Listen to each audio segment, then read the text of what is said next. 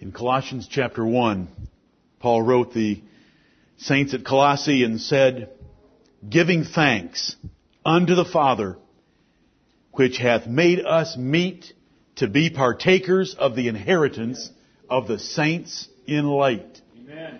who hath delivered us from the power of darkness and hath translated us into the kingdom of his dear Son. Our Father in heaven deserves our thanksgiving Amen. through the power of the Lord Jesus Christ, who the Bible sets forth as the stronger man. Jesus was accused by the religious leaders of his day of casting out devils by the power of the prince of the devils, Beelzebub. He said a kingdom divided cannot stand, and they all understood that Satan's kingdom stands pretty well, because it is not divided. It's committed to one goal, against Jesus Christ and against us. But Jesus said, here's what's happening. A strong man, when he's armed, keepeth his palace and all his goods are safe.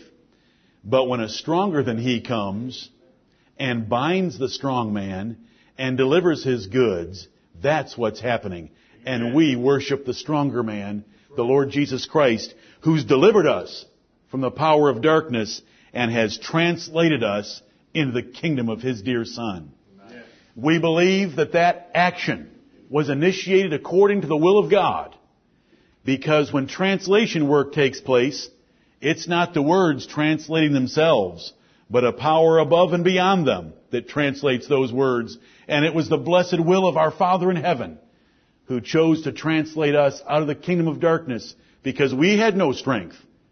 We were without strength, the Bible tells us, and we could not have freed ourselves from that palace of the strong man. But the stronger man has rescued us and translated us into the kingdom of his dear son by the will and grace of God our Father.